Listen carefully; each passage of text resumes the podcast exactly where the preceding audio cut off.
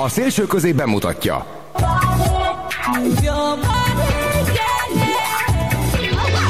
Popkalapács.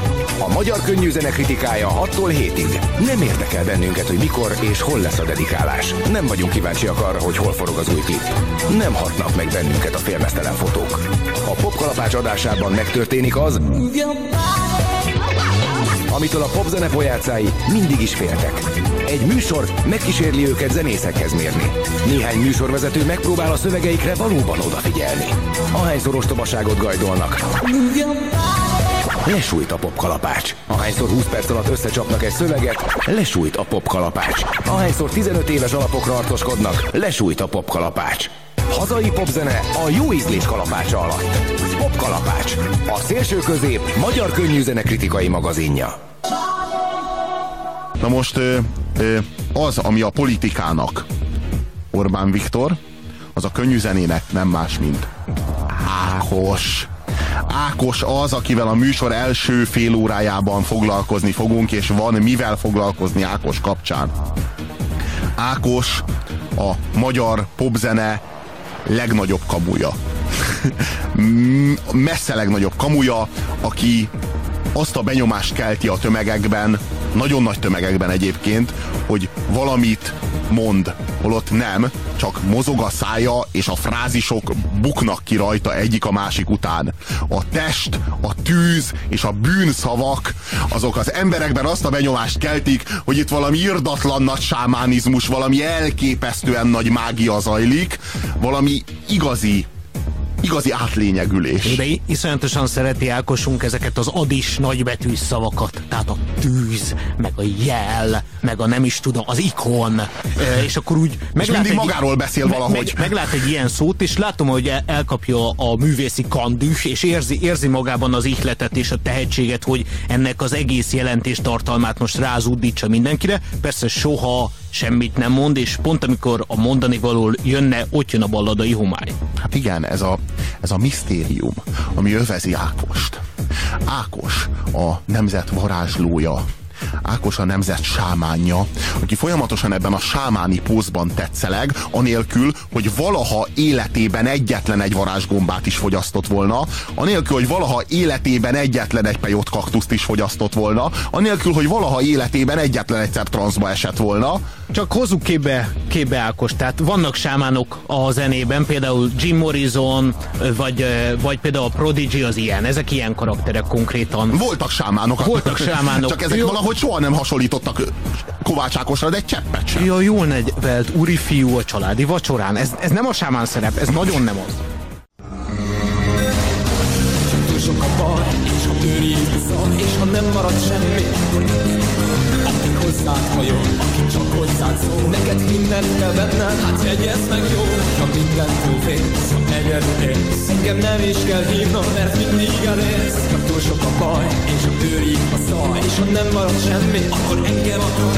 Nekem te vagy a testem, elég magam tettem, és nem tehetsz semmit, is itt élsz már bennem, és ha nem hiszed el, és ha nem érdekel, és ha megváltás nem vársz, hogy idéz majd fel, én vagyok a jel, nem hagylak el. Hitte számíthatsz rá, én vagyok a jel, amit érteni kell? Mindenkinek hitte számíthatsz rá, én vagyok a jel, nem hagylak el Én benned élek, hát fedezd Én vagyok a jel, Hitte számíthatsz rá, ha túl sok a baj És ha bőrít a szaj, és ha nem marad semmi Akkor engem akar. Könnyen, hogy sírsz, ha enni sem bírsz. Ha boldog vagy éppen, és versenyt írsz. És ha nem hiszel már, és ha senki sem vár. És ha megbántál minden, és ha késik a nyár. És ha nem hiszed el, és ha nem érdekel. És ha megváltás nem vársz, hogy idéz majd fel. Én vagyok a jel, nem hagylak el. Hidd az, amit hozzám, én vagyok a jel, amit érteni Mindenkinek az, amit hozzám, én vagyok a jel, nem hagylak el. Én benned élek, hát fedezd fel Én vagyok a jel, nem hagylak el. Hidd az, amit hozzám Számíthatsz rám Számíthatsz rám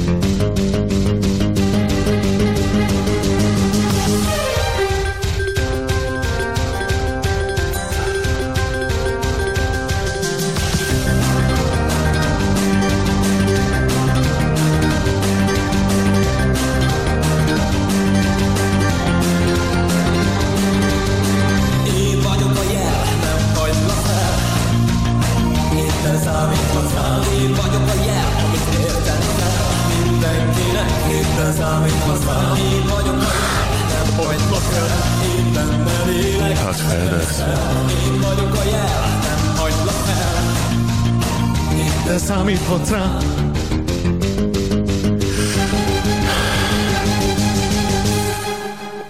Én annyira szeretném tudni, hogy ez az Ákos, ez hogy képzeli ezt? Hogy mennyi bőr van, milyen vastag és viaszos bőr van ennek a csávónak a pofáján. Én azt szeretném érteni, hogy mit jelent ez. Mit jelent a jel? Mit jelez? Ne, ne arról beszéljen már nekem, hogyha szabad kérnem, hogy ő a jel. Beszéljen arról, hogy, Hogy mit jelent mit, a jel? mit jelez a jel? Mit Mert most jelöl? minden jel. Tehát a valóság egy olyan képződmény, ahol minden jel. Nem csak a stop tábla jel, a fű is jel, azt jelzi a fű, hogy van széndiokszid a légkörben, hogy süt a nap, mert ha nem lenne nap, ha nem lenne fény, ha nem lenne széndiokszid, nem lenne fű. Minden jel. Mindenről következtetni lehet valamire. Ez az, hogy jel, az nem jelent semmit. Az, hogy látsz egy asztalt, az jel. Jelzi azt, hogy ember élt a földön, amelyik gyártotta. Vagy ő egy kresztábla? Tehát ő egy jel, egy jelzés, hogy balra kell kanyarodni, vagy piros van, vagy zebra van? Ez nem egy állítás, hogy én vagyok a jel. Az egy állítás, hogy én egy jel vagyok, és azt jelzem, hogy pont, pont, pont. Na, erre vagyok kíváncsi. Mit jelez Ákos? Azon kívül, hogy Ákos. Tehát azon kívül, hogy Ákos, mit jelent a jel? Semmit nem jelent. Tudod, mit jelent? Azt, hogy én vagyok. Azt, hogy imádjál. Azt, hogy testem van. Azt, hogy a testem egy állat. Hát, hogy én vagyok az ego, szeresd az egómat. Tehát próbáljunk kiindulni a szövegből, milyen utalásokat kapunk arra, hogy mit is tud ez a jel.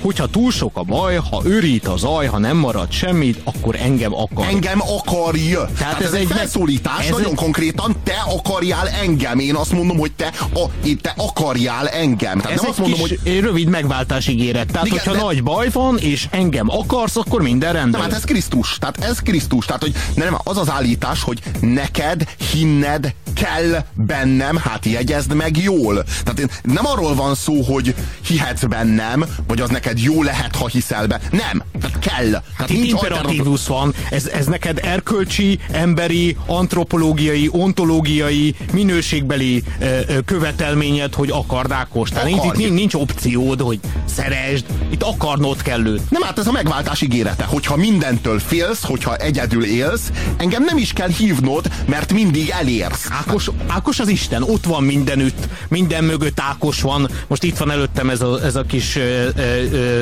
ásványvizes üveg, de De valójában mindenről tudsz Ákos- beszélni, Fülcsú, Ákost csak arról nem, ami a szemed előtt van. Így, ez, Csodálatos. pontosan így. És Ákos van benne valójában. De nem, arról van szó, hogy nekem te vagy a testem, beléd magamat rejtem. Tehát ő egy ilyen szellemi entitás, vagy egy ilyen spirituális entitás, ami testről testre vándorol. Tehát ő igazából a lelkeddel azonos. Ő Isten. Mert hogy valójában mivel azonos a lelked, amit a tested közrefog?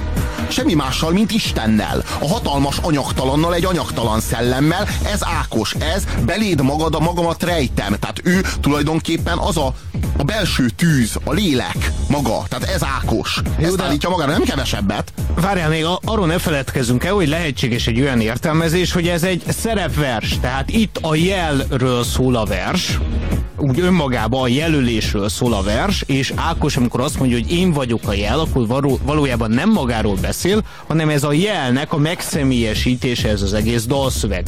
Tehát itt a jel szól ki, és a jel állítja azt magáról, hogy én vagyok az, és ezeket a dolgokat jelölöm. Ezzel már csak egy baj van, hogy egy olyan dologra próbál reflektálni, amiről nem ír le semmit, csak azt, hogy engem akar. Mit? A jelet akarjam? Az mit jelent, hogy akarjam a jelet? Az azt jelenti, hogy akarjak egy piros közlekedési táblát, vagy mit akar? Mit, mi, mi a jel kiterjedése? nem állít semmit. Nem állít. Tehát, ha magáról beszél, akkor magát állítja, ha nem magáról, akkor még annyit se. Pontosan. Tehát, ez, a, ez a két lehetőség van. Tehát ez így semmi. Senki, mi az, hogy én vagyok a jel, amit érteni kell mindenkinek? Igen, De mi- ezt én is bejelöltem, mint, mint egy újabb ilyen kategórikus állítást, ami elől nem menekülhetek. Ák- Ákos ö, ellenmondást nem tűrő következetessége elől én nem bújhatok ki, én nekem nekem őt meg kell értenem, hogy ezt a jelet kell megértenem, akkor, akkor azt nem értem, idáig akkor én ezt nem értettem, és most viszont meg kell értenem. Tehát... Megvilágosodtál, tehát eltöltek ezt Ákossal. Tehát megérintett téged az Ákos szelleme, most már érzed, ott van benned az Ákos, hidd el, számíthatsz rá. Fedezd fel, benned él, tehát így minden percben benned van. De várja, hogyha itt miről van szó, minek a jele? Tehát ez, ez az isteni misztérium? Vagy mit hát akar ez jelenteni? Az jel, az isteni utalás? Igen, igen, mert akkor miért nem mond el róla bármit? Tehát miért nem mondja el, hogy ez a szeretet, vagy hát, ez a verseny, vagy mondja el azt, hogy ez a ez a testvériség. Vagy mondja el róla, hogy ez az evolúció. Vagy miben hisz Ákos? Tehát töltse fel a keretet, ezt a jelet, amiről beszél, valamivel, amiben hisz. Nekem tök mindegy, csak állítson valamit. Tehát ez az Ákos. Egy hatalmas nagy egoista popszörny, aki kiáll a színpadra, és azt üvölti, hogy én vagyok a jel, és amikor rákérdezel, hogy mi vagy, akkor megvetően néz rád, mint aki nem érti az ő művészetét. Mi vagy? Mit állítasz? Semmit nem állítasz magadon kívül, Ákos. Azt állítod, hogy Ákos. Ákos H-val a végén, hogy angolul is Ákos, nem pedig Ákosz. Ennyit jelentesz ő egy erre hivatkozik, ami mögött semmilyen jelentés nincs. Egyetlen egy olyan jel van, amelyik csak önmagára referál, és mégis van tartalma, ugye ez Isten, aki annyit állít magára, hogy én vagyok az Isten. Kész.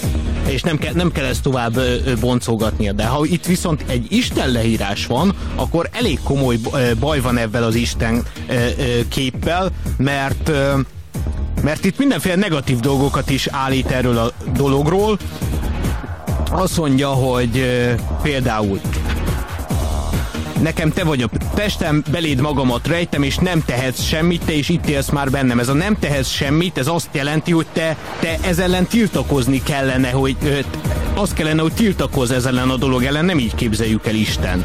Aztán, hogyha mindentől félsz, hogyha egyedül élsz, engem nem is kell hívnod, mert mindig elérsz, mondjuk ez egy pontosabb Isten leírás, de, de akkor ezt is ki kéne mondani, vagy meg kéne fejtsem ebből a jelből, hogy itt Istenről van szó.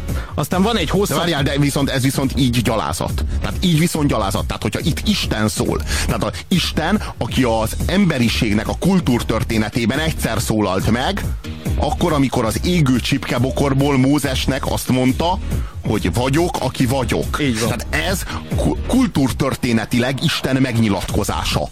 És akkor jön Ákos, aki azt mondja, hogy nem csak ennyit mondott Isten, hanem azt mondta, hogy ha túl sok a baj, és ha őrít a zaj, és ha nem marad semmit, akkor engem akarj.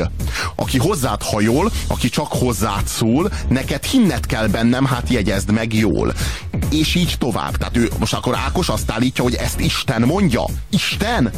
Hát ez egy Isten leírás, így folytatódik, hogy, vagy itt van egy másik leírás, hogyha könyv nélkül sírsz, hogyha enni sem bírsz, vagy boldog vagy éppen és verseket írsz, ez, ez teljesen nem illeszkedik ebbe a strófába, de, de a rím az kijött, És ha nem hiszel már, és ha senki sem vár, és ha megbántál mindet, és most a legerősebb állítás, ha késik a nyár, aminél nagyobb pop közhely szerintem a földön. Csak késik a nyál? A nyál.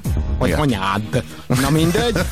Szóval akkor, ha nem hiszed el, és ha nem érdekel, és ha megváltást nem vársz, akkor idéz majd fel. Tehát itt az egész koncepciót lehúztuk a kukán. Mert... Várjál, mert, mert itt az az állítás, hogy ha nem kéred a megváltást, akkor megkapod. Tehát, mint hogyha Jézus inkább arról beszélt volna, hogy kérdés és megkapod. Tehát zörges Igen, és megnyitati. Igen, tehát hogy itt valami, tehát itt, itt egy kicsit megreformálja az Ákos ezt a krisztusi kereszténységet. Tehát itt alapvetően arról van szó, hogy ha már nem kéred, akkor tőlem kapod meg. Tehát ez nem inkább a sátán? Hát ez, ez pontosan ez, ez a kísértés, ez a kísértés misztériuma, amit, amitől menekülni akarnál, de folyamatosan benned van. Tehát, hogyha nem, megváltás nem vársz, tehát ha már lemondtál a megváltásról, már lemondtál arról, hogy Krisztus megvált, akkor ott vagyok neked én. Még mindig ott vagyok neked én. Összegezzük egy picit, hogy ideig mire jutottunk. Ez a szöveg, ez vagy arról szól, hogy én vagyok Ákos és Szeres, a többit meg csak úgy írtam, mert nem volt jobb dolgom, vagy azt jelenti, hogy ez, ez a jelnek valamiféle szerepverse, akkor viszont nem jelent a világon semmi. A, a jel nem jelöl. A már, jel pedig, nem már pedig a jel, ami nem jelöl, nem jel. Pontosan. Azt vágod? Pontosan. Hát azt vágod, hogy ha egy jel nem jelöl, akkor nem jel. Ha, ha nem kosz, vagy zaj. Hát, vagy itt, hiba. Igen, igen, tehát itt, itt vagy azt állítja Ákos, hogy ő a jel, vagy azt állítja Ákos, hogy ez a szöveg hazugság. Így van. Ezen kívül lehetséges, hogy ez egy istenvers, akkor viszont baj, bajunk van avval, hogy a megváltással mi a fene van. Hogy az nem- az nem tartozik hozzá a illetve lehet egy sátánvers, akkor pedig az összes többi másik részével van bajunk, és az egész finoman le van Ákosnek az egófényezésével öntve, hogy tökéletesen átlás a sorok mögé. Na most, Ákossal annál, hogyha nem mond semmit, csak egyetlen egy nagyobb baj van, hogyha igen. Most egy olyan dalt fogunk eljátszani, mely dalra a baráti szaksajtó is felfigyelt. A bosszú népe.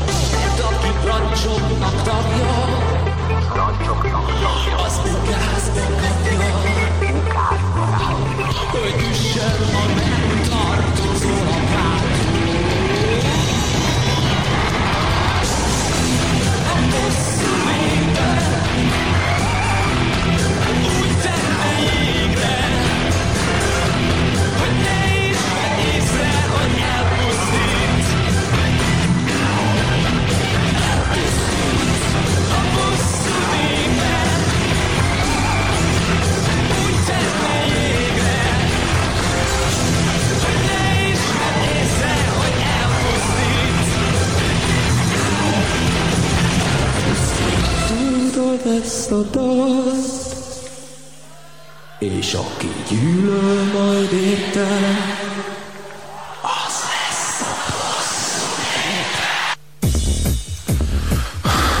Nehéz, nehéz, nehéz higgadtan nyilatkozni.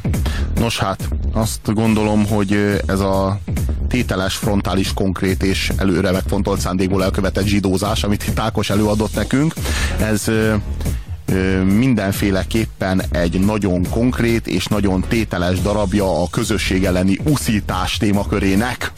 Tehát azt gondolom, hogy ennél sokkal jobban, és hogy is fogalmazok, inkább kevésbé burkottan, ezt nem is nagyon lehet csinálni. Tehát De hol kezdjük? Tehát, hogy, hogy ne csak a levegőbe veszünk, vegyük elő azokat a jeleket, amiből mi azt gondoljuk. a jel, ne ki A jel, ezt az persze, értem én ezt. Tehát, akkor kezdjük. A lélek üressége ez, ez még, ezt még csak hagyjuk. A, mér, a, a lélek az egyébként üresség természetű, tehát ezt tudjuk, tehát a lélek üressége az, tehát ezzel nem mond semmit, csak az, hogy lélek. Tehát a lélek. Teli van a lelkem, igen, ezt ritkán érzem. A mérce kettőséget, tehát ugye itt természetesen arról van szó, hogy a jobboldalnak a média hátrányban elszenvedett frusztrációját most visszavetítjük, ugye a kettős mérce, amivel állandóan találkozunk, hogy ha a Gyurcsány csinálja, akkor arról semmi szó nem hangzik el, de amikor az Orbán csinálja, akkor tele van vele a sajtó. Ugye ez a kettős mérce, tipikus a kettős mérce az egy, az egy. Igen ami egyébként természetesen meg is valósul a magyar közbeszédben. Én nem tagadom, hogy van kettős mérce mindenben. Jó, de itt jó, jó, jó, jó, de csak mindkét de oldalon. De, de csak várjál, mindkét oldalon, természetesen. Várjál, de most jön a perdöntő bizonyíték. Tehát a, egy bosszúálló Isten torzult tükörképe. Tehát a, egy bosszúálló Isten torzult tükörképe. A bosszú népe az a bosszúálló Istennek a torzult tükörképe. Ki a bosszúálló Isten, ha nem maga Jahve, az Ószövetség Istene, ugye? Igen, a Szodoma Gomora pusztító. Hát igen, hát a, konkrétan az, aki, az, aki, az, akinek a szövetségét azt ugye Jézus újra köti, ugye a, a bosszúval szakítva a szeretet jegyében. Ugye hát ez, a, ez az Ószövetségi Isten, és akkor ennek a torsz tükörképe az, az a nép, amely ezt a vallást követi. És hogyha lenne olyan hallgató, aki számára Ákos itt még nem tudta volna megfelelően e, felrakni ezt a képet, akkor egy egyszerű jelzővel teljesen kristálytisztává teszi, hogy ő mire gondol. Ez szorgos nép, ugye? Ez a szorgos nép, ez mindenkinek behozza a legszebb családi körben elkövetett zsidózásnak a, a, a, a képeit, az emlékeit, a szorgos nép, amelyik ott munkálkodnak a sötétben, de ahogy ezt az Ákos elképzeli, de komolyan, és ezek majd perbe fognak, és természetesen minden elevenen történik, tehát itt, el, itt elevenen dobnak tűzre, később elevenen esznek meg, elevenen, ilyenek. Elevenen esznek meg, ugyebár a, a szegény kis solymosi Esztert, hogyha tudjuk a Tisza Eszlári per, a vérvád a zsidósággal szemben, ez most újra felmerült, tehát a félnek tőled, rettegnek, és inkább elevenen esznek meg, csak nehogy el tud mondani végre, hogyan gyűlöl a bosszú népe. Tehát, hogy ez nyilvánvalóan úgy van, hogyha te tudod, hogy hogy gyűlöl, akkor ők abban a pillanatban felfalnak elevenen. Különben felhívnám a figyelmet erre a csodálatos elevenen esznek meg, kedves gyermekek, ez egyre remekebb lesz, és nem kevesebb gyermek, de gyermekded szeretettel emel remeket, elrebegem nektek rendesen. Szóval, a ö, ne szabadkozz, te szabad vagy, a hatalmad magadnak akartad intencióra hadd hívjam fel a kedves hallgató figyelmét. Tehát, hogyha létezik a, a fasizmusnak kiáltványa, akkor ez az. Tehát a hatalmad magadnak akar. Meg most azt hiszem, hogy A betűvel alliterálunk. Ja. A, a hatalom, tehát a, ez a, de nem ez a hatalomkultusz. De nem, tehát hogy ez, ez az állítás, hogy a, hogy, hogy a hatalmad magadnak akartad, hát szabad-e hagynod, hogy fúrja tépje hazádat folyton a bosszú népe. Tehát, hogy, hogy itt most a kezedben van a kard. Azért van a kezedben a kard, azért fogtad meg a kardot, hogy bíró légy, hogy végre lesújts azokra, akikre le kell vele sújtani. Hát miért habozol? Hát ott a hatalom a kezedben. Hát miért habozol? Miért hagyod, hogy elevenen felfaljanak téged és kisgyermekedet, Solymosi Eszter? Mert ugye nem, mert te nem veszed észre. Hát ez a, ez a legdurvább az egészben Ákos szerint, hogy úgy tesznek jégre, hogy nem is veszed észre, csak Ákos vesz észre természetesen a Vátesz. A Vátesz, aki köztünk él, és aki meglátta a bajt, és nem bírta magában tartani ezt a fontos felismerést, ő észrevette, és azt is észrevette, hogy ha ő nem vesz észre, akkor senki nem vesz észre, és akkor elevenen esznek meg, elpusztítanak. És tudjátok mi a lényeg, kedves hallgatók? hogy tök mindegy, hogy zsidózik-e vagy sem. Mert ha esetleg nem zsidózik, hanem itt valami egészen másról van szó. Mondjuk a komcsikról vagy bármilyen más csoportról. Nem tudom, hogy kik a bosszú népe Ákos szerint. A szemüvegesek, vagy a vöröshajúak, vagy a félkezűek, vagy a félkegyelműek, vagy a komcsik, vagy az akárkik. Nem érdekel. Nem érdekel, hogy kikről beszél. Ez egy uszítás. Ez egy kőkemény uszítás. Ha a komcsikról van szó, mert van egy utalás arra egyébként a komcsizás, zsidózás az egy, egy hagyományosan egybe, egybeérő és egymás ánuszából kikibújó és ö, körbeforgó yin a jobboldali közbeszédben itt, hogy ö, mert aki brancsoknak tagja, az ukázba kapja, hogy üssön, ha nem tartozol a párthoz. Tehát itt a párt felmerül, tehát ö, bár tudjuk jól, hogy ö, hogy a pártnak mondjuk a, a proletár diktatúra idején, a 1919-es proletár diktatúra idején ö, szinte kizárólag zsidók voltak a vezetői, később a négyes fogat. Azt tudjuk jól, hogy Rákosi, Révai, Gerő, tehát ők, ők, ők mind, mind, mind zsidók voltak. Tehát, hogy ez, ez, a, ez a párt és a zsidók, ez egy nagyon-nagyon, nagyon-nagyon hálás jobboldali toposz, ezek így egymásba érnek, de nem érdekel, hogy zsidózik éppen, vagy komcsizik éppen, vagy mit csinál Ákos éppen akkor, amikor a bosszú népéről beszél. Mert uszít ellenük még hozzá olyan hangnemben, amilyenben a magyar lírában, vagy a magyar közbeszédben, vagy a magyar irodalomban egyáltalán nem hagyományos. Most jön a két kedvenc részem. Az egyik az az, hogy Ákos felkészült erre a műsorra, és felkészült minden kritikára, amit őt esetleg érheti, és őróluk így nyilatkozik, például rólunk is. A gyűlölet rabja, az vagyok most én, majd kiforgatja minden szavamat, és átkoz. És hm. miért teszem én ezt? Nem azért, mert ez egy fércmű, egy hebegő marhaság, ami mellesleg még egy durva úszítás is. Nem, én ezt azért teszem, mert aki brancsoknak tagja, mint én, az ukázba kapja. Tehát én tegnap kaptam az utasítást, hogy csak akkor kapok fizut, meg utazási csekket, hogyha ezt az Ákos számot most szétszedem. De miért? És felvettem De a pénzem. Miért? De miért? Mert Ákos nem tartozik nem a párthoz. Ütnöm kell, ott van. Hát erről hogy van szó. Hát a, a pártfőtitkár elvtárs tegnap küldte nekünk az utasítást, hogy üssétek azt, aki nem tartozik a párthoz. És mi visszaküldtük neki az e-mailt, hogy pártitkár elvtárs, kitüssünk, mi nem tudjuk, hogy ki nem tartozik a párthoz. És erre azt küldte vissza, hogy ha maguk nem tudják, akkor maguk is gyanúsak. És akkor mi úgy gondoltuk, hogy gyorsan találni kell valakit, aki nem tartozik a párthoz. Hát ki az, aki biztosan nem tartozik a párthoz? Ki a nemzet igazi profétája? Nem, nem, nem. Ki az, akivel a nemzet gerincét legjobban meg tudjuk roppantani? Igen, igen. Válasszunk egy erős, határozott, karakán, lánglelkű, sámáni tulajdonságokkal rendelkező jelet. Ja nem, egy művész, igen, igen, olyat, aki ténylegesen büszkén mondhatja magáról, hogy ő a nemzeti oldal ikonja, ő a popzene Orbán Viktora. És rájöttünk arra, hogy ő az, ő az, akibe bele kell rúgnunk ahhoz, hogy holnap is pártagok lehessünk. Ő az, aki nem tartozik a párthoz, ezért ütnünk kell rajta. De kedves hallgató, bármikor felismersz minket, az Ákosi Világegyetem baszotti, ö, elnézést, tehát az Ákosi Világegyetem roppant, roppant egyszerű szabályok szerint működik. Tehát úgy lehet eldönteni, hogy ki az ellenség, és ki nem, hogy dullold ezt a dalt, és aki gyűlöl majd érte, az lesz a bosszú népet. Tehát aki bármi rosszat mer Ákosra mondani, na az az. Na, na, nagyon egyszerű feles, felismerni, ő az.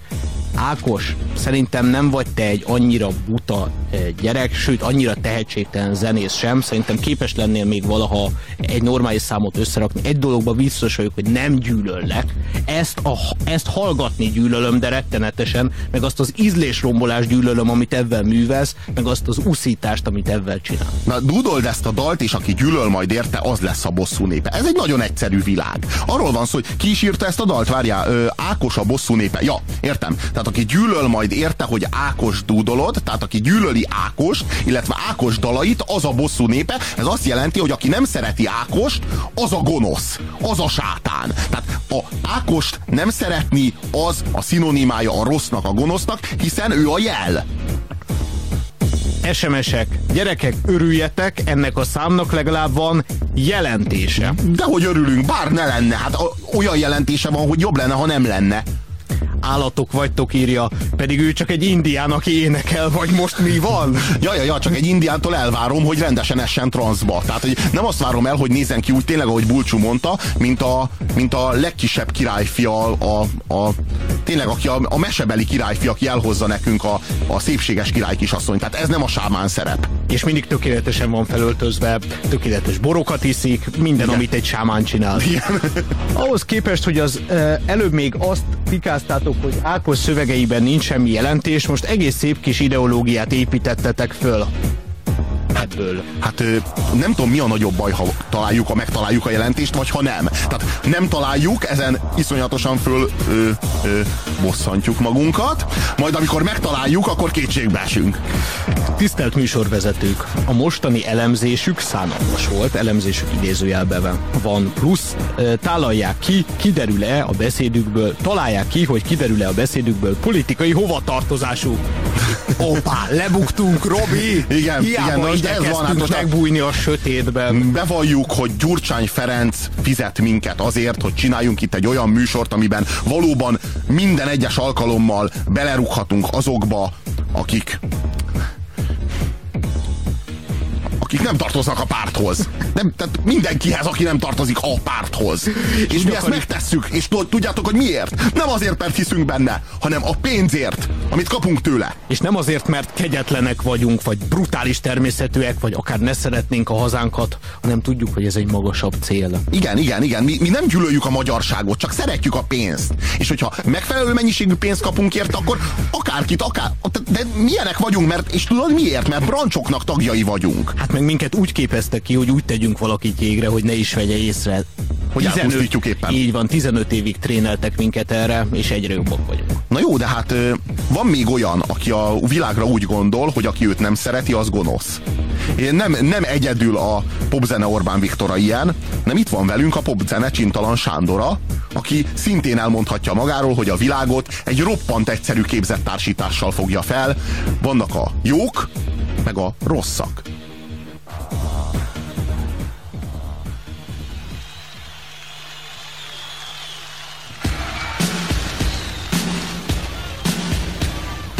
We'll be right back.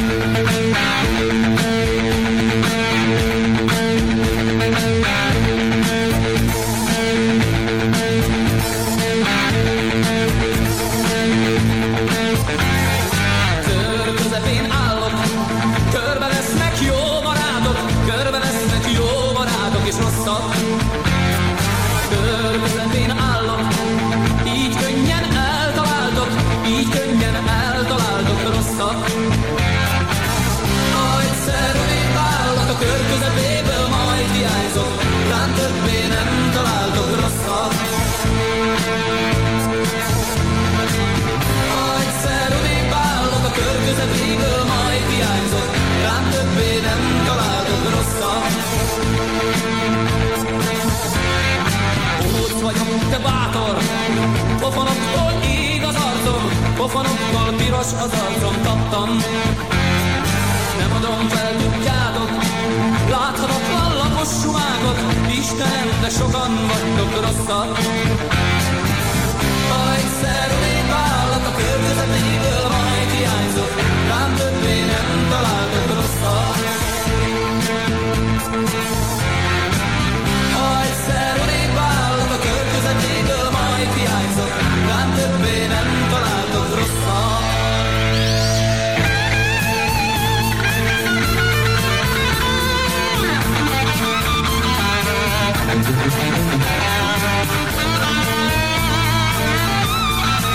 popzene Csintalan Sándor az valóban kitesz magáért minden egyes alkalommal, ahányszor csak a tracklistára kerül. Csak hogy tudjátok, hogy ez miért jár neki, azt köti össze a dolgot, hogy Csintalan Sándor volt az, aki mind MSP, mind Fidesz rendezvényen csápolt Pataki Attilának. Na várjál, akkor ezt most egy kicsit emészszétek. Tehát Csintalan Sándor az a politikus, aki már MSP rendezvényen csápolt Pataki Attilának, majd Fidesz rendezvényen is csápolt Pataki Attilának. Tehát Pataki Attila az, akinek Csintalan Sándor rajongása MSP rendezvényen és Fidesz rendezvényen is kiárt. Ja. Nyilvánvalóan azért, mert ami Csintalan Sándor a politikában, az Pataki Attila a popzenében. Ő már mindenhol megfordult, bejátszotta az egész pályát a 360 fokos fordulatból, egyetlen egy fokot sem spórolt meg. Ez a mi Pataki Atisunk, és büszkék vagyunk rá, mint ennek az országnak a nagyon-nagyon-nagyon méltó reprezentánsára. Szóval lássuk csak ezt a szöveget, hogy azt gondolom, hogy ennél ostobább interpretációja a valóságnak nincs. Tehát, a, tehát így értelmezni a valóságot. Kör közepén állok, körbevesznek jó barátok és rosszak. Ez a, ez a valóság. De, de ez azért gyönyörű, mert a, ezzel a körrel szimbolizálja azt is, hogy mi dönti el ezt a kettőt. A kör az az ő tudatának a kibetülése, ott van ő, az a jó, aki a körön belül van, az az ő jó barátja, aki azon kívül azok a rosszak, de, azok de, őt mind körbeveszik. De nem, nem, de vagy a másik lehetőség az az, hogy ezek sunyítanak, és mindegy kört képeznek, és nem tudom melyek a jók és a rosszak, de a lényeg a valóságnak az, hogy van egy kör, aminek én állok a közepén. Tehát ez a ilyen a valóság... egyetem közepén. Hát az egocentrizmusnak a, a tökéletes megszólalása. De ha egyszer odébb állok, a kör közepéről majd hiányzok, rám többé nem találtok rosszak. A kérdésem, miért nem állsz akkor az elején odébb? Tehát, hogyha ez ennyire könnyű kikerülni a céltáblából, akkor miért nem mész arrébb? Ja, de... tudom, mert te mi is vagy, eh, bohóc vagy, de bátor. De ez a pátosz, tehát ez az ön, önmaga iránti pátosz, hogy bohóc vagyok, te bátor. Tehát ezek azok a dumák, amiket úgy állnának jól neked is, ha nem te mondanád ki magadról. Tehát ez a én bátor vagyok, ez az a fajta duma, ami azt mutatja, hogy elképesztően hiú vagyok, elképesztően nagyra vagyok azzal, ami... Tehát nézd, is. Én figyeltelek téged a 80-as években, amikor még itt Kádár rendszer volt, amikor még itt Erdős Péterek futkostak, akkor, amikor még ténylegesen lehettél volna bátor. És figyeltem például a Nagyferót, meg figyeltem a Hobót, és azt láttam, hogy ők bátrak voltak. Te, te meg bohóc. Te meg bohóc voltál világéletedben, és nem voltál te olyan bátor soha, mint ahogyan magadról énekled. Pofonoktól ég az arcom, pofonoktól piros az arcom, kaptam. Hát ez meg a klasszikus zöldséges közhely, ami arról szól, hogy kaptam. Nekem, a, nekem az egyetlen tulajdonságom, a szí, az egyetlen rossz tulajdonságom a szívjóságom. Az, az egyetlen hibám az az, hogy mindenkihez olyan jó vagyok, és én ezt mindig megbánom, mert mindig ég az arcom a pofonoktól. Itt külön felhívom a figyelmet a csodálatos rímelésre. Tehát ahol, ahogy eddig odébb állok, hiányzok, rosszak, itt most bátor arcom kaptam. Csodálatos, de ha azt hiszitek, hogy ez valahol később rímer, majd akkor mondom a többit. Tudjátok, sumákok, tehát odébb állok, hiányzok, nem itt egyszerűen kifogyott a költői véna. Jó, hát igen, igen, de... Bátor arcom egy tökéletes rím, főleg a kaptamra. De nem a hitványak az álmok, ha mindent eltakartok, fekete függöny mögé zavartok, rosszak.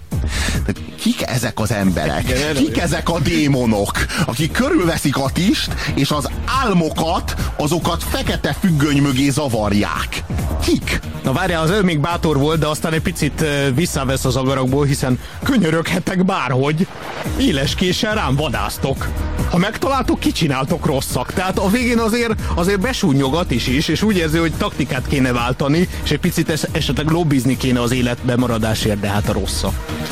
Hát igen, ilyenek ők a rosszak. Nyilvánvalóan olyanok, akik akik gyűlölnek azért, hogyha dudolják a dalodat. Tehát nyilvánvaló, hogy a jó az az, hogyha a popstar lemezét megveszed, dalát énekeled, koncertjét látogatod, ez a jó megtestesülése, aki pedig utál azért, hogy te dúdolod az ő dalát, az a rossz, tehát az a, az univerzumban kijelölte magának a rossz principiumát, ugyanez a helyzet azokkal, akik nem szeretik Patakiat is, mint például amilyenek mi vagyunk, hát mi éles késsel vadászunk Pataki Atisra, világos, könyöröghet nekünk bárhogy, ha megtaláljuk, kicsináljuk. Miért? Mert mi vagyunk a bosszú népe. Mi vagyunk azok, akik gyűlölik azokat, akik nem tartoznak a párthoz.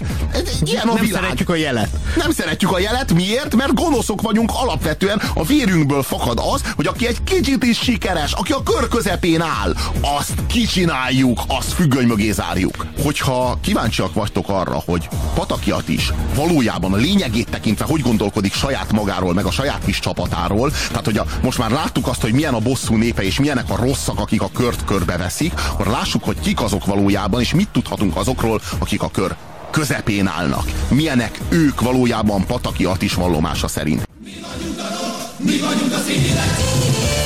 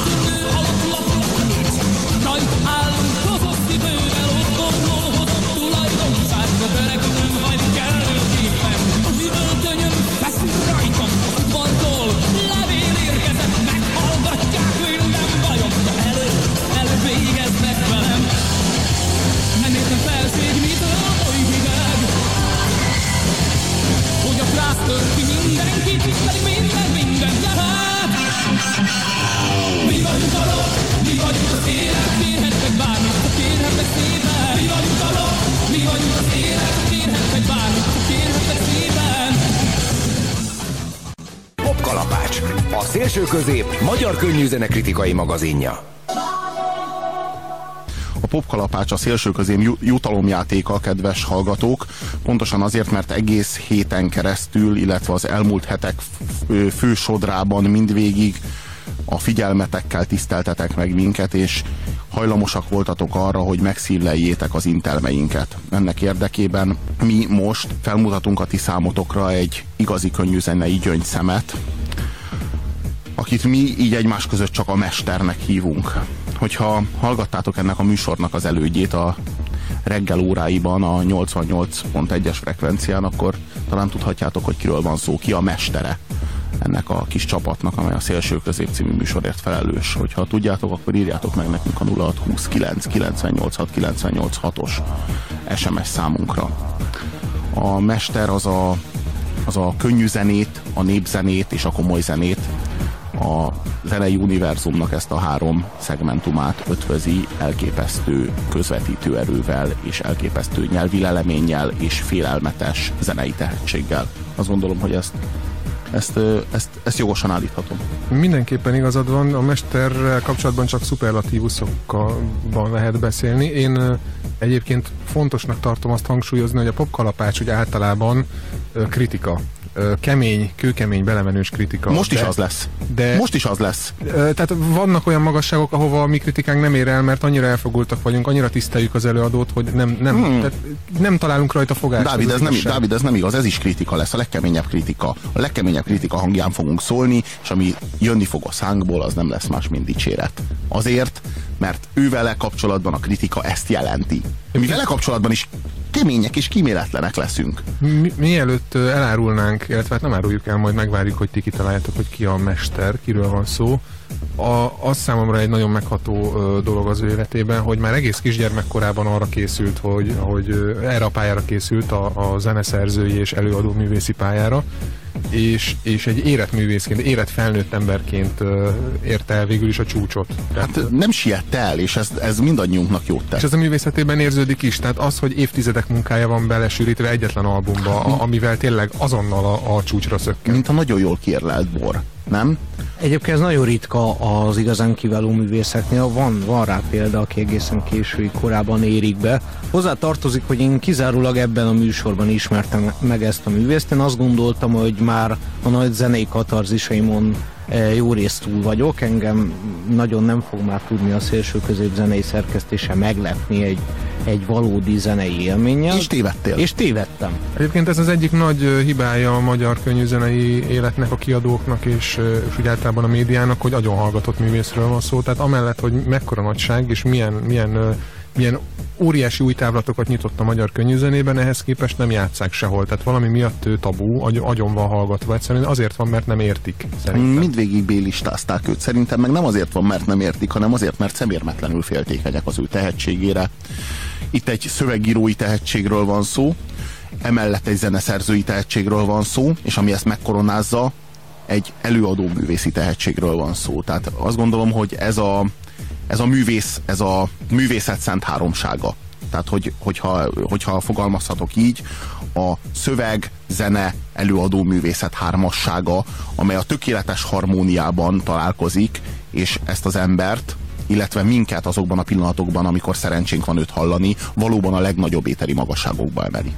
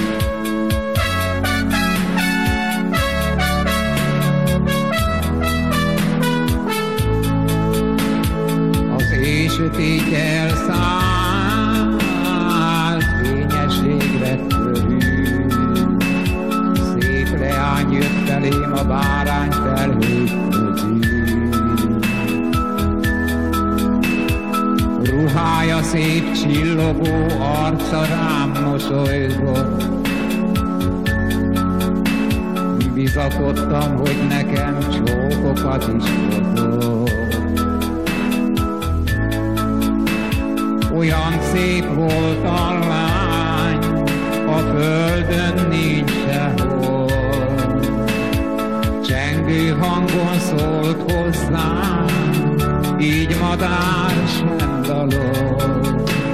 Hozzád jöttem, jó fiú, és ágyamnál megáll. Talán béke, szép angyal, a földre hoztám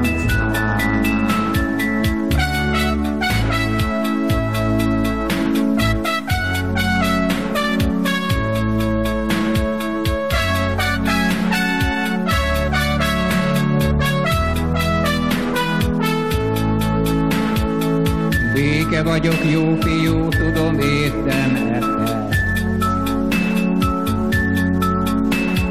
Ne titkolt, hogy te engem ma sokat emleget. Tudom, sokat vársz, én rám leszek a kedvesed. Ha te is úgy akarod, boldog leszek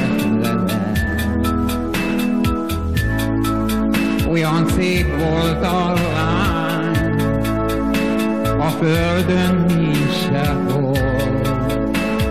Csengő hangon szólt hozzám, így madár sem dalol. Hozzád jöttem, jó fiú, és ágyamnál megáll. Talán béke, szép angyal,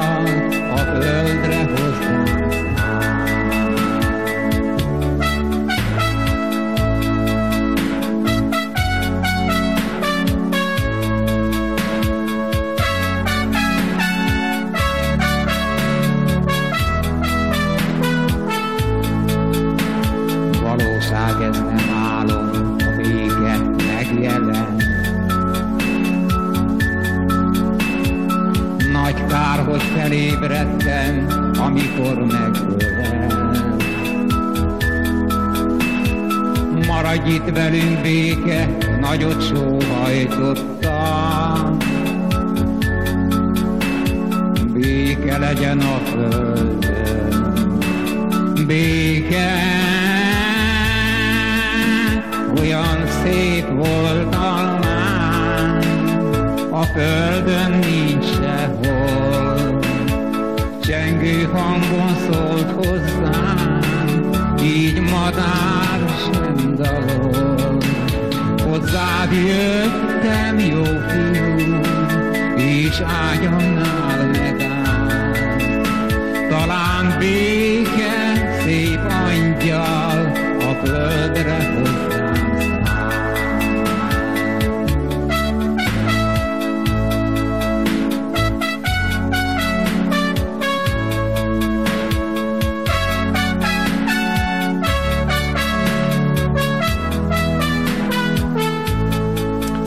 egy meghatározó élménye, amikor a mestert hallgatom, az pedig az, hogy az idő lelassul, és olyan, olyan lassan telnek a másodpercek. Ez bizonyára ti is ha éreztétek a hallgatók, ugye, ahogy hallgattátok gondolom az autóban, vagy már ott van ezt a zenét, ezt a csodálatos uh, lírai, uh, tényleg ezt a, ezt a költészetet, hogy, hogy, hogy megáll az idő. Egyszerűen nem telik. Tudod, hogy hívják ezt? Béke. Hát ott A egyébként mester így fejezi ki. az tényleg az a katartikus pillanat, amikor elérünk a, a, az abszolút csúcsra. Jó. Azt kell, hogy, hogy megértsétek, hogy számomra ez azért volt katarzis, mert ez tényleg a manírmentes művészet. Tehát ez a popzenének a valódi hivatása, hogy egyszerű impressziókat a lehető legegyszerűbben kifejezzen zeneileg. Ez az, amire ma az egész pop szakma képtelen. Tehát mindenki úgy van beleragadva a saját manírjaiba, a saját modorosságába, a saját sztárkultuszába, És a, a trendiség a trendiség hajszolásába. hajszolásába e, mindenkinek annyira túl van gondolva minden egyes mondata, amit csinál, és akkor megjelenik valaki, aki maga az egyszerűség, és olyan ereje van, hogy az döbbenetes. Hát senki nem annyira őszinte, mint a mester. De a, a, egy kicsit foglalkozunk azt gondolom ennek a dalnak a szövegével, mert egy nagyon-nagyon fontos üzenetet közvetít számunkra a mester. Akkor arról beszél, hogy a jó fiú és a béke kapcsolata, végül is ez a két, két szereplője ennek a szövegnek, ugyebár a mester a jó fiú, akire a béke úgy tekint, mint jó fiúra, a béke az pedig egy gyönyörű lány. Ugye ez a, ez a, ez a kép, amit, amit, itt, amit itt el tud képzelni maga előtt az az ember, aki a békére vágyik, aki az állandó hajszoltságban, az állandó folyamatos stresszben éli a hétköznapjait, és a béke az, az ő számára az a menedék, az, a, az az egyetlen hely, az az egyetlen hajlék, ahova húzódhat. Ez, egy, ez így válik egy nagyon-nagyon közösségi érzés, egy nagyon-nagyon közös érzés, egy szerelmi lírává. Nekem a legjobban ebben azt tetszik, hogy a magyar popvilágban, egyébként az egész világon, mindenhol a pop szakmában mindenki a rossz fiú akar lenni. Az ultravagány, a nagyon kemény, a, a sátáni harcos, a, az ördög, a fenegyerek. Ő az egyetlen, aki felvállalja a legnehezebb pószt, illetve a legfontosabb szerepet, a jóságot. De azért, mert ő, ő az, aki végtelenül őszinte, tehát egyetlen egy hazug hang, vagy hazug szó nem hangzik el a lemezén. Ő úgy, ahogy van, oda tette magát pőrén, elénk, és, és mi, mi volt erre az ország válasza? Kinevette, leköpte, és, és elküldte. Jó, de a, a mesterben mindig is megvolt egyébként ez a, ez a messianisztikus szerep amit ő mindig is fölvállalt. Tehát ő ebből az őszintességéből, ebből soha egy jottányit sem engedett. Azért érdemes figyelni a hangszerelésre is, a hangszerelés finomságára, ahogyan megszólalnak a hangok, az a látság, az a harmónia, a hajlításoknak, az a különös harmóniája, amihez egyébként nem szoktunk hozzá a manapság nagyon-nagyon jellemző könnyűzenei durvaság, hoz szocializálódott fülünkkel. És, és nem az adrenalin mámor hajszolásáról szól a zenéje, nem arról, hogy, hogy, hogy dörömböljön az agyamban a zene, mert fel kell ébrednem, mert dolgom van, hanem, hanem éppen, hogy nyugtat. Tehát olyan volt a zenéje, mint, mintha meditálna az ember, így, így levitte az, az önvaló legmélyére, és, és ott feltárt előtte a szépséget és a jóságot. Hát ahogyan megszólal, amikor azt mondja, hogy olyan szép volt a lány, én csak próbálom a magam, magam gyarló, gyarló eszközeivel visszaadni a, a mesternek az összetéveszthetetlen hangját. Erre mondják azt, hogy stílus. A stílus nem lehet utánozni, a stílust azt nem lehet eltanulni, ez az, ami gyakorolhat akármeddig az ember, ez az, ami a zsigerekben van, ez az, ami a mestert mindenkitől megkülönbözteti, sőt, mindenki más fölé emeli. Ez, ahogy ezt mondja, hogy a lány igen, vannak örök klasszikusok, de ez azért a klasszikusok klasszikusa, mert első olvasatra ez hibának tűnik, pedig aki ezt így gondolja, ott nem a mester a hibás, hanem a hallgató a hibás, hiszen ez nem, nem, nem hiba, hanem a legerőteljesebb kifejező eszköz.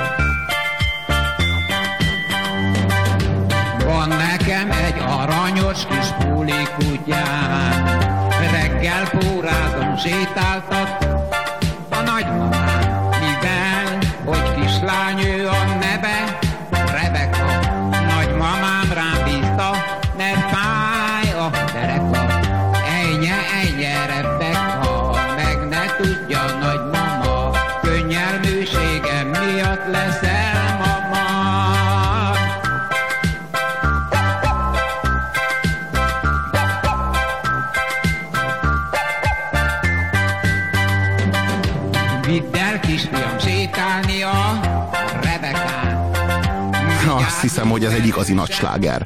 Hát, hogyha van a mesternek olyan közérthető slágere, mert hogy azért mm, azt a fajta rezgést, amit a lírája a mesternek megszólaltat, azt nem mindenki tudja lekövetni.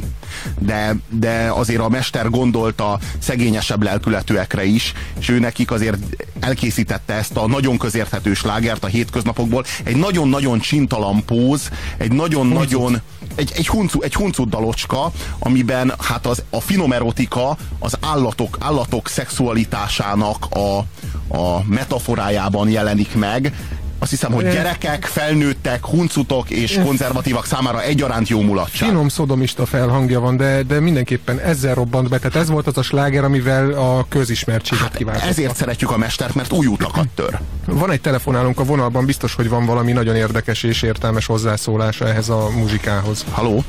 Uh, bocsánat, úgy maradtam, de a lényeg a következő, hogy amennyire én tudom és az értelmezéssel kapcsolatban, hogy a mesternek van fia, aki ezeket a nótákat írta. Uh-huh. mert hogy az ő szórakoztatására készültek eleve. Tehát ha az előző számban a jó fiú értelmezéséről beszélgettünk, akkor szerintem inkább nem a mester maga, hanem a, a, a gyermeke. De köszönjük, köszönjük. Úgy hallom, hogy a mester életművének nagy ismerője vagy. Hát, műkedvelő, maradjunk ennyiben. Nagyon nagy öröm egyébként találkozni így a klubban. A, az, az, az eszmecserét majd azért remélem, hogy folytatjuk a jövőben is. Igyekszem, igyekszem. Nagyon-nagyon Neked- köszönjük. Neked melyik a kedvenc számod? Mondd már, áruld el nekünk. Ö, hát én őszintén szóval nem ismerem annyira a munkásságát, csak ennek így, hogy mint jelenséggel foglalkoztam, vagy érdekelt, és ak- ebbe egy kicsit belemélyedtem. Maga, ebben, ez nekem az előző szám az nagyon tetszett. Akkor, akkor csak egy, egy gyors kérdés. Nem a Rebeka, az az előtti. Az az előtti. Aha. Gyönyörű lány vagy kispatak, ez, ez választja szét a rajongókat. Nem tudom értelmezni jelen pillanatban a, a, a kérdést, úgyhogy én inkább ki is szállnék a Köszönjük, Köszönjük szépen. szépen. Az az igazság, hogy a gyönyörű lány az mindenki számára köztudottan a szerkesztőségünknek az, az egyetlen és legnagyobb himnusza. Úgyhogy azt mondom, hogy azzal még egy kicsit várjunk, és most a kispataknak adjunk teret.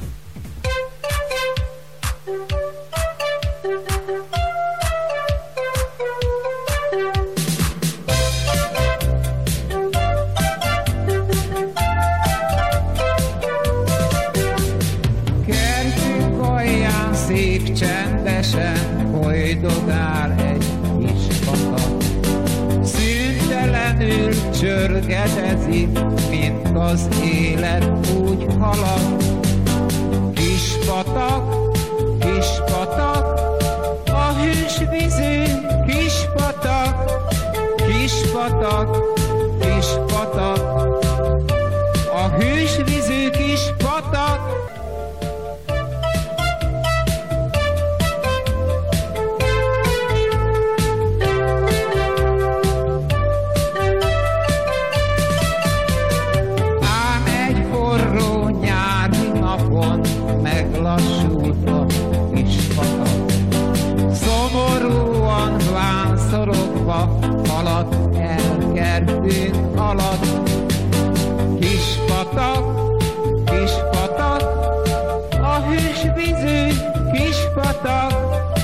Kis patak, kis patak, a hűs vízű kis patak. Ez az analógia. Csak hogy a szimbolizmusát értsétek a mesternek, a kis patak az maga az élet. Az élet, amely fiatalon oly gyorsan csordogál, és aztán kiterebélyesül, öntöz mindent. A sok virág, a sok növény, a veteményes. Mind-mind-mind a kispatak vizét használja az élet nedveként, majd pedig belefolyik a tengerbe. Tehát, hogy ez a, ez a, ez a, a metafora, ez a mester egyik, persze hozzáteszem, sok közül az egyik gyöngyszeme. Jó, hát nézzük meg azt a csodálatos kozmológiát, ami kibomlik itt. Ugye a kis patak az maga a forrás, az ősrobbanás. És ahogy az a e, táguló világegyetemben el fogunk tűnni, el fogunk távolodni egymástól, e, úgy, úgy árad bele ez a kis patak a tengerbe. És ahogy arról beszél, És hogy... milyen, milyen szép, hogy a forrás és a mindennek a forrása az megjelenik ebben a Igen, szövegben. igen, és ahogyan kiterebélyesedik a kis patag, lelassul a folyása, egyre álmosabb, ahogyan az öregség eléri a mestert is, saját magát, a saját sorsát is bele, bele ihlette, bele írta, bele énekelte ebbe a dalba. Nekem azt tetszik nagyon ebben egyébként, hogy egy, ilyen- van egy környezetvédelmi vonulata is, amit nem nagyon vettetek észre, amikor azt mondja, hogy ám egy forró nyári napon meglassult a kispatak, szomorúan vánszorogva haladt el kertünk alatt, és akkor meglepődve kérdezgettem, mondja a mester, mi van veled kispatak? Az én vizemből locsolják a sok kerti virágokat, válaszolt a kispatak, hogy, hogy ez a, az embernek ez a, a, a környezetnek így a kiszipolyozása, a, az ásványa, vagy a kincsek, a természeti kincsek túlhasználása, ez a mindent felélünk magunk körül, és a kispatak meglassul, és vánszorogva halad ettől. Tényleg nagyon sok olvasata van, én ezt nem hallom ebben. Én ebben azt hallom, itt nem, nem hallom, hogy a, a kispataknak lenne egy ilyen sértettség. A kispatak nem ezen a szint, nem ezen az állapoton van, ő maga a zen. Tehát ő megy, és a történés nem sérti. Nem, nem mondom, hogy sérti, hanem azt mondom, hogy érződik benne az, az, ahogyan az ember a természettel bánik, a kispatakban megjelenik az egész ökológiai krízis. Jó, ez ő maga a zen. Tehát ennyire tökéletes zen alkot, alkotást ritkán hallunk a popzenében. A kispatak annak nem fáj, ha elvesznek belőle, hogy tudjátok, hogy az ego kiterjesztése a zennek az egyik legfontosabb ö, szabálya, hogy vezd el az egódat, merj kevesebb lenni, merj adni belőle, mert a, a, az ego attól erősödik, hogyha szétszóródik. Hát a mester az olyan mély, mint az óceán, azt hiszem, hogy ezt így kimer, kimerhetem jelenteni. Amennyi értelmezés csak el tudsz képzelni, és hogyha nem hárman lennénk itt a stúdióban, hanem négyen vagy öten, akkor egy negyedik, egy ötödik értelmezés mind-mind mind felütné a fejét. Mert a mester értelmezésének gyakorlatilag nincsen határa. Van egy telefonálunk, haló, haló? Szervusz, meg itt megint Jim a lyukból, sziasztok. Hello. Hát figyelj, én ehhez annyit fűznék hozzá, hogy képzeljétek el a lámát, amint uh, csavargatja, tudjátok, hogy imádja az órákat és a Dalai Lámáról beszélek, és ott neki ilyen zengenek, ilyen patakok, meg ilyen üres, gyönyörű hegyek, meg a tibeti fensik így, így ö, ö, Visszhangzik. virágzik, vagyis hát fel, fel elevenedik a, az elméjében.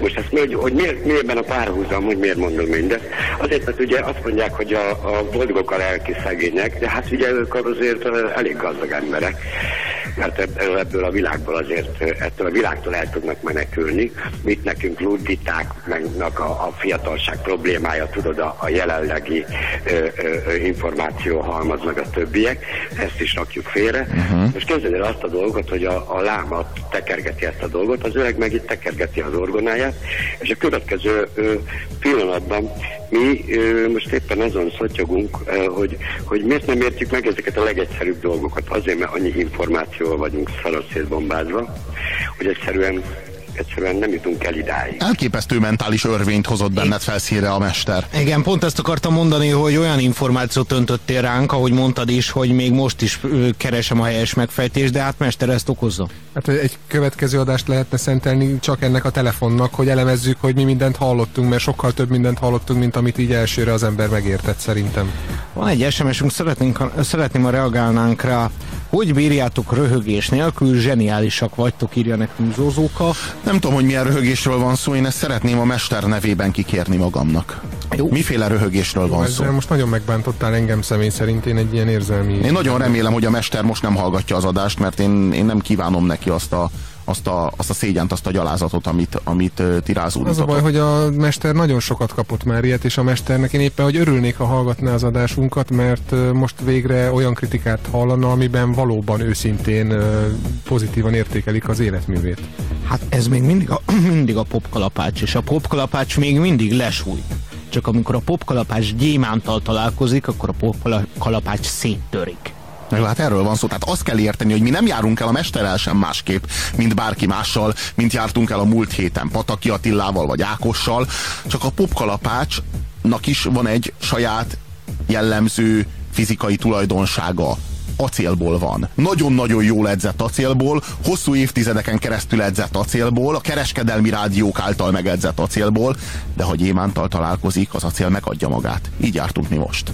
Jó, az igazán nagy média személyiségek, az igazán na- nagy média sztárok, azok mindig, vagy az igazán nagy sztárok, ezt akartam mondani, azok mind túlélik a média próbáját. Egyszerűen becsomagolhatat, becsomagolhatatlanok, bármerről közelítenek hozzá, egyszerűen nem lehet, nem lehet őket ebbe a világba belerángatni. Ugyanígy jártak a, a punknak az ikonikus alakjai is, és Benedeket is megpróbálták, a mestert is megpróbálták berángatni ebbe a játszmába, és hogyan? Hogy csináltok belőle egy média hacket, csináltok belőle egy egzotikus viccet, egy érdekességet. Na hát ez az az eljárás, ami ellen a leginkább vagyunk. A maga helyén méltó módon kritikával kell az ő zenéjét hallgat. Ahogyan mi is tesszük. És ez nem az a fajta kritika, mint amihez hozzászokhattatok a, a mesterrel kapcsolatban. Tehát nem a rosszindulatú és irigy újságíróknak az élcelődése, az ízléstelenkedése a mesterrel kapcsolatban, hanem egy valóban kemény, igazságos és jó ízléssel megformált kritika. Egyébként én nem teljesen értek egyet a kedves betelefonálóval, aki a, itt a Dalai Lámát idézte meg. Az én szememben a mester maga, maga tehát én, én őt a pápához hasonlítanám, az én szememben ő maga a 17. Benedek.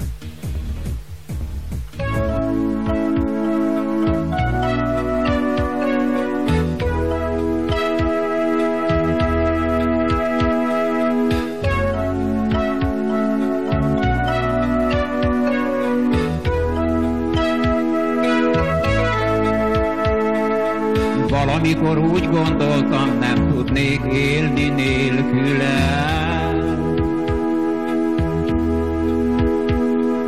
Boldog lenni soha mással nem tudnék. Csupán te. Az utolsó szerelmes csókod ízét éreztem távol hol mindig csak rád gondoltam, álmodni sem mertem másról.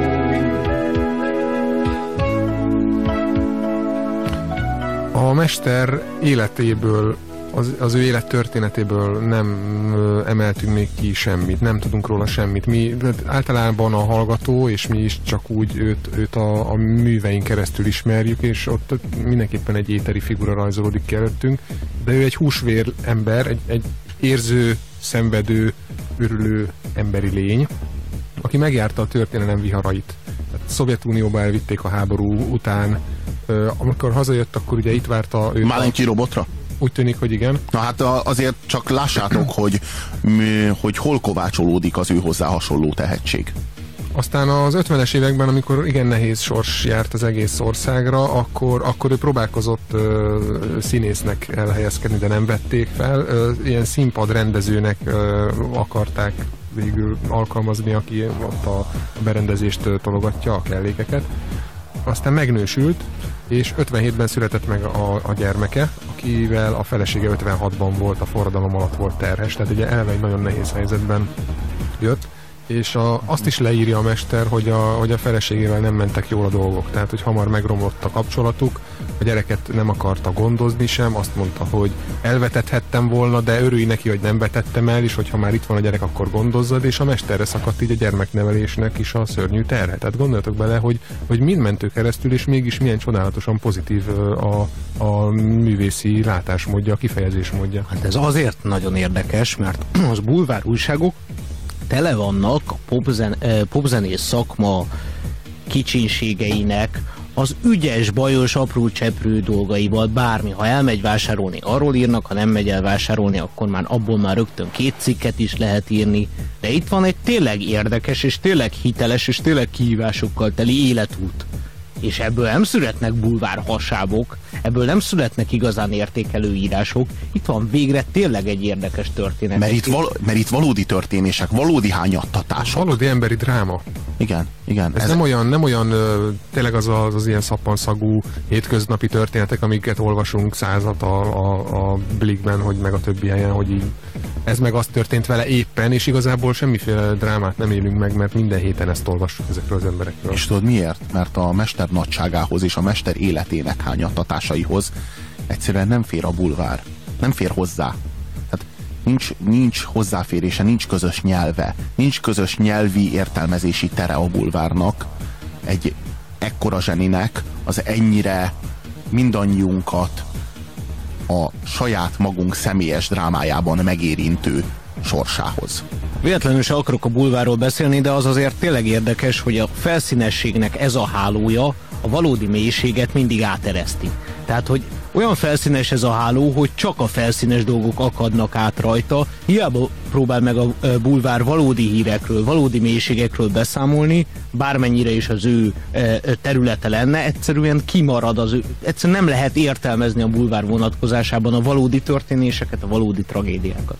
Azt tudtátok-e, hogy a mester nem csak ö, zenei albumot adott ki, hanem könyvet is írt, nem is egyet.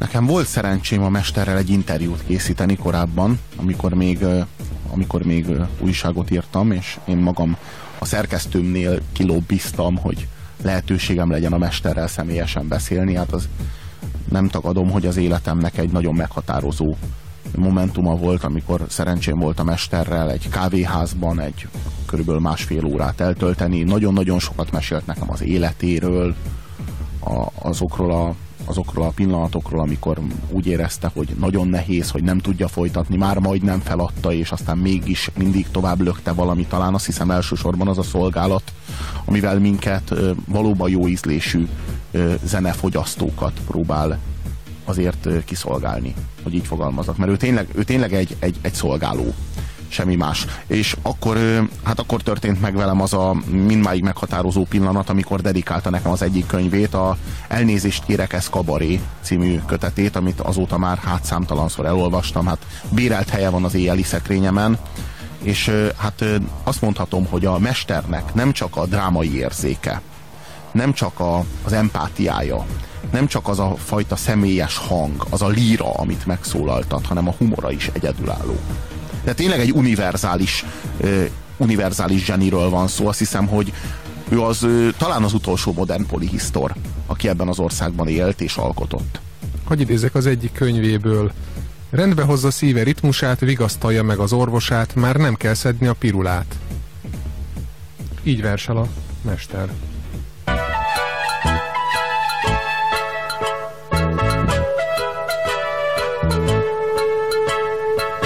Forgalomban utazni jó. Ismerkedésre kitűnő alkalom.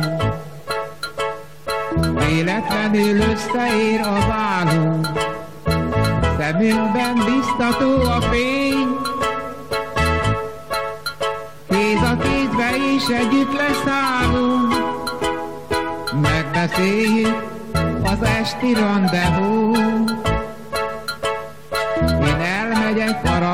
Rendezvúra. Hiába várok, szerelmem nem jön el.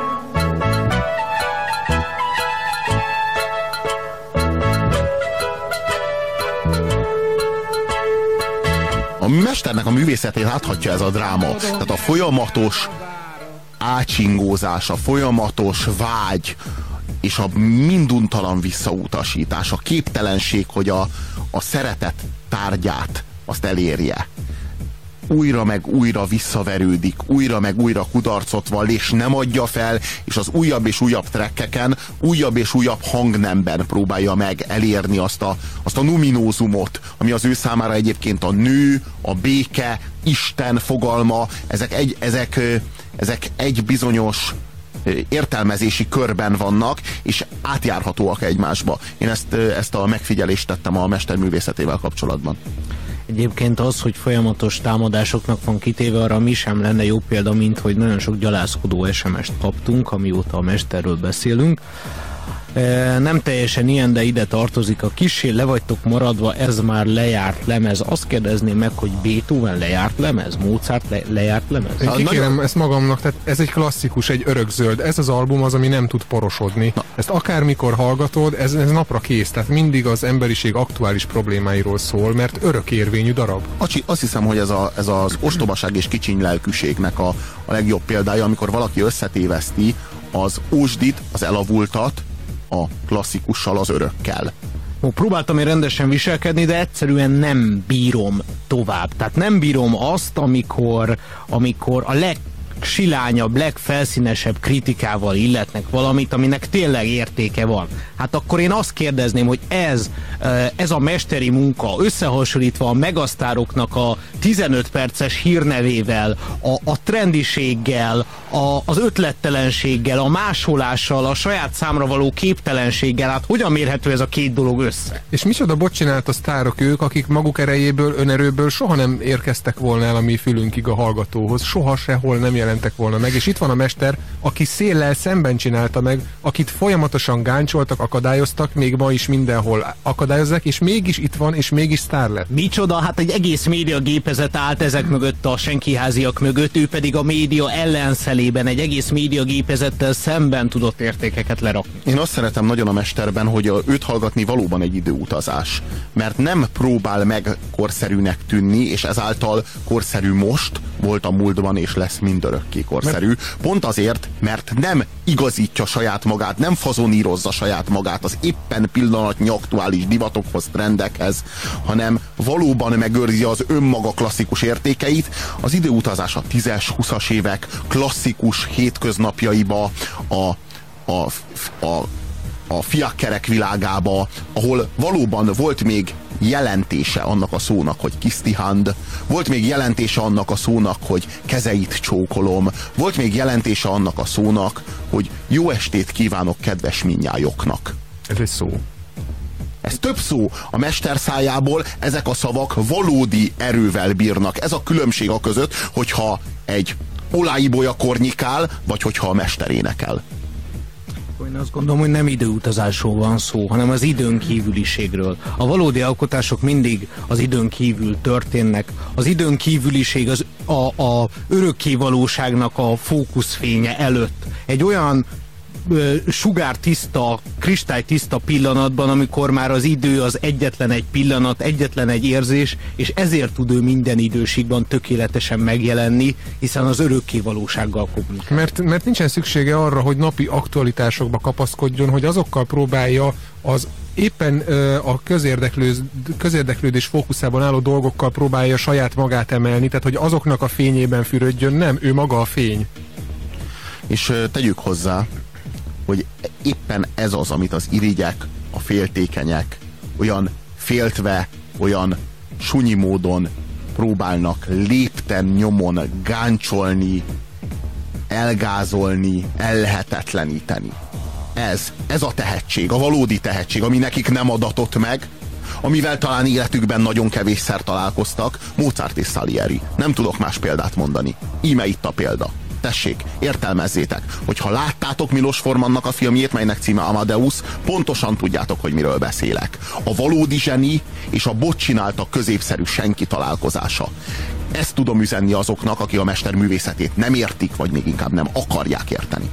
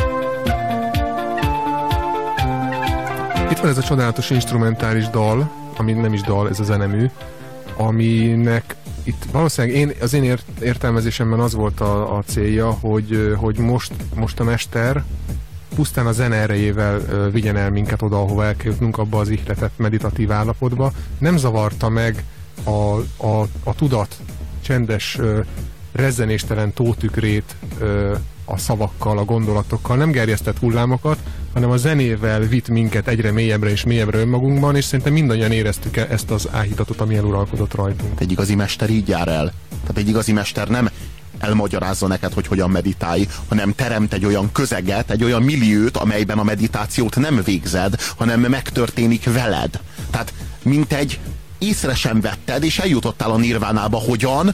Úgyhogy Uhrin Benedek csak veled tudnék boldog lenni című lemezét fölraktad, gyanútlanul, gondolva arra, hogy most egy könnyű zenei élményben lesz részem, és mi történt veled? Megvilágosodtál. Mi történt veled? Találtál egy útra, egy olyan útra, amit amíg kerestél, soha nem találtál, de abban a pillanatban, hogy nem kerested. Miért nem kerested? Mert a Boldog lenni soha mással, az éj sötétje elszállt, az első csók után a Száll a kicsi mély című dalok, azok egyszerűen olyan jól elszórakoztattak, hogy önfelett lettél. És akkor jött ez a dal, akkor soron következő hetes track elvitt téged oda, ahova sosem sejtetted, hogy eljuthatsz. És az a csodálatos, hogy ennek a hetes számnak az a címe, ugye, hogy talpalávaló. Tehát, hogy megtévesztő, hogy szándékosan nem fedi fel ha csak átfutod a borítót így Hát ha, az lenne a címe, hát ha az lenne a címe, Dávid, ha az lenne a címe, hogy Nirvána, vagy teljesség. hogy megvilágosodás. Akkor, megvilágosodás. Közhely lenne egy. Persze. Egyrészt, másrészt meg rögtön beindulnának a tudatodnak az elhárító van, mechanizmusai. a mester az az igazi, igazi nagy zenmester most már ebben a formájában, aki úgy viszi be a tanítást, hogy észre sem veszed, nem is Na, vártad. de Egy most- botütéssel megteremti számodra. De most képzeld el, ha az lenne a cím, hogy megvilágosodás, akkor így fölraknád, és rögtön, rögtön egy cinizmus kialakulna benned, és azt mondanád, hogy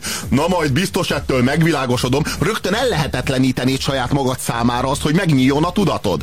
Talpalávaló? Gyanútlanul fölrakod, és elutaztat téged olyan helyekre, ahol soha életedben nem jártál. Ahova nem viszel téged LSD, nem viszel téged ópium, és nem viszel téged semmiféle hamis mester. Én nem, ér, nem, nem gondolom, hogy ennyire túl lenne ez gondolva, ez az egész túl lenne konstruálva. Itt az, azzal nem szembesültük, hogy az igazi mester nem tesz mást, csak néha avval fejezi ki a legtökéletesebb igazságot, hogy hallgat róla. A természete szerint él. Tehát a mester az, aki együtt mozog a taóval, együtt lüktet a létigassággal, ő az, akinek nincs szüksége arra, hogy mindenféle okoskodásokba menjen bele azt illetően, hogy hogyan kell megvilágosodást ébreszteni a hallgatóban, hanem ő belőle ez jön. Ez a természete, nem tehet mást. Azt hiszem, hogy csak így lehetséges. A mester sem tudná másképp tenni, és aki másképp próbálkozik, az értelemszerűen kudarcra van ítélve. Hát akkor azt mondom, hogy most így a műsor zenítjén következzék a szélső közép mindörök himnusza, a gyönyörű lány. Azt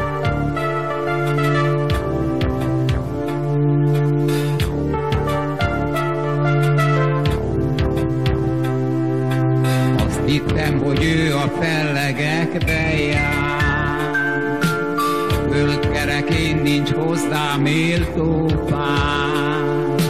Fiú ábrándít minden próbálkozás.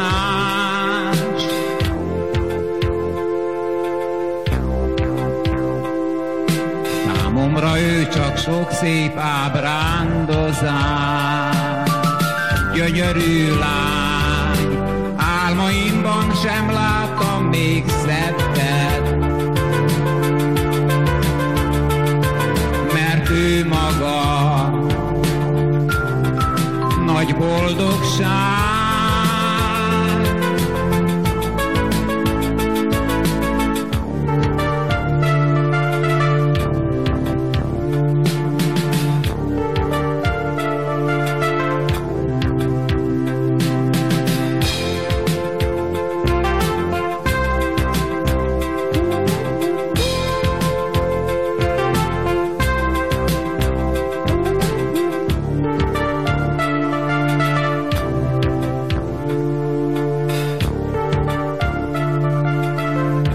Hiszem, hogy ez az a hang, amit Ler István a Tűzvarázsló című dallal próbált megtalálni, de sosem sikerült. Tehát sosem sikerült elég mélyre hatolnia.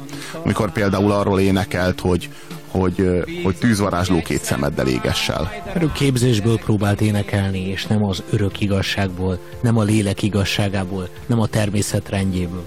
Itt van, a, ahogyan a mester elkezdi, úgy énekli, hogy azt hittem, hogy ő a fellegekben jár, földkerekén nincs hozzá méltó pár. Hát rögtön. Igen. Itt, itt töri meg egyszerűen az értelmet. Tehát itt van az, hogy nem tudod a, a gondolatát követni, hanem, hanem tényleg, mint az emmester, amikor a fejedre vág egy bottal, vagy mond valami olyat, ami, amihez nem ér fel a te ö, elméd, és akkor így egyszer csak így blokkolsz, és akkor nyílik meg a tudatod, akkor leszel olyan tiszta állapotban, hogy befogadd az igazi tanítást. Az értelemkése kicsorbul, amikor Ukrén Benedeknek a művészetével szembesül, és így juttat el minket azokba a mélységekbe, amelyekbe megpróbáltunk titeket magunk szerény módján elkalauzolni ez alatt az egy óra alatt. Én nagyon-nagyon remélem, hogy ez valamelyes sikerült. Holnap is itt leszünk veletek, addig is a mester legyen veletek, drága testvéreim. Szervusztok! Sziasztok! A szélső középnek vége. Épp úgy, mint az oxigénkészletnek, mint a jégsapkáknak, mint a politikai függetlenségnek, vége, mint a média szavahihetőségének, mint az ételei szavatosságának, mint a jóléti rendszerváltásnak, vége, mint a botnak.